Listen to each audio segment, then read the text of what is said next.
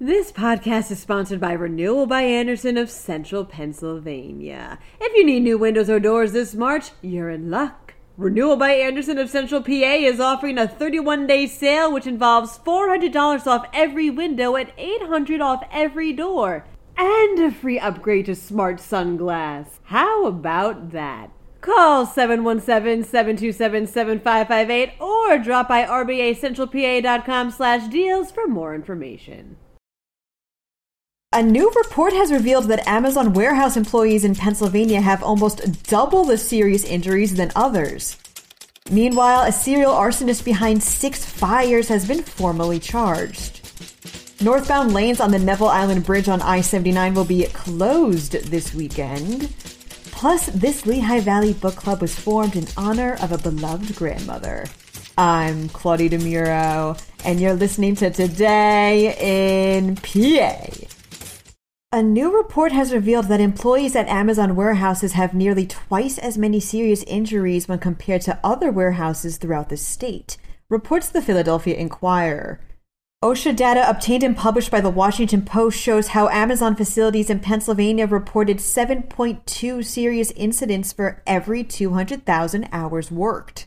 This is in comparison to non Amazon warehouses, which had a serious injury rate of 3.9 per 100 full time worker equivalents. While the OSHA data doesn't highlight what causes such injuries, former Amazon CEO Jeff Bezos explained to shareholders this past April that almost half are caused by an employee's repetitive motion. Amazon workers informed the Inquirer how many injuries are exacerbated due to the fact that employees' productivity is monitored, forcing them to work hard without a lot of rest in between.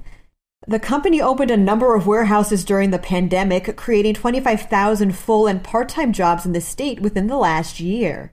Multiple Teamsters have announced their plans to try to unionize these warehouses as a response to these injuries coming to light. A serial arsonist responsible for six fires between late May and June has been formally charged by authorities, reports Penn Live. Officials announced Thursday that they have charged 29 year old suspect Tyler Kapp, who even offered his assistance to firefighters to help suppress one of the flames he started. Kapp was captured on video surveillance during one of these arsons and is believed to have set fires randomly. He was at last arrested in Marysville in late June, remaining in Perry County Prison ever since. Fortunately, no one was hurt in any of these incidents. Kapp has been charged with seven felonies as well as one misdemeanor. His next court appearance has yet to be scheduled. The northbound lanes as well as one southbound one will be closed this weekend on the Neville Island Bridge on I 79, states the Pittsburgh Post Gazette. This closure is due to a $43 million rehabilitation project, which comes complete with concrete repairs on the bridge and roadway, road patching, and the like. Police will be posted in the area in order to keep traffic on the move, although those driving that way should expect some delays. This closure begins today at 8 p.m. and will last till 5 a.m. on Monday. For even more information with regards to detours, check out the link included in the article that goes along with this podcast. This Lehigh Valley Book Club was formed in honor of a beloved grandmother, says the Morning Call. Carol Koenig has always acknowledged how the importance of reading was bestowed upon her and her two sons, all thanks to her mother Mary, who also went by the nickname Mimi thanks to her grandkids. This year, even though the kids are all grown up and Mary has sadly been gone for 11 years, Koenig decided to form Mimi's Book Club.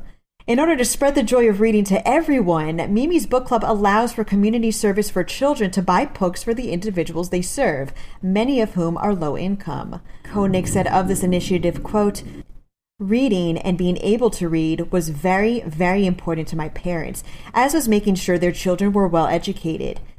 This is a very heartfelt tribute to my mom and a portion of her life and her love for children.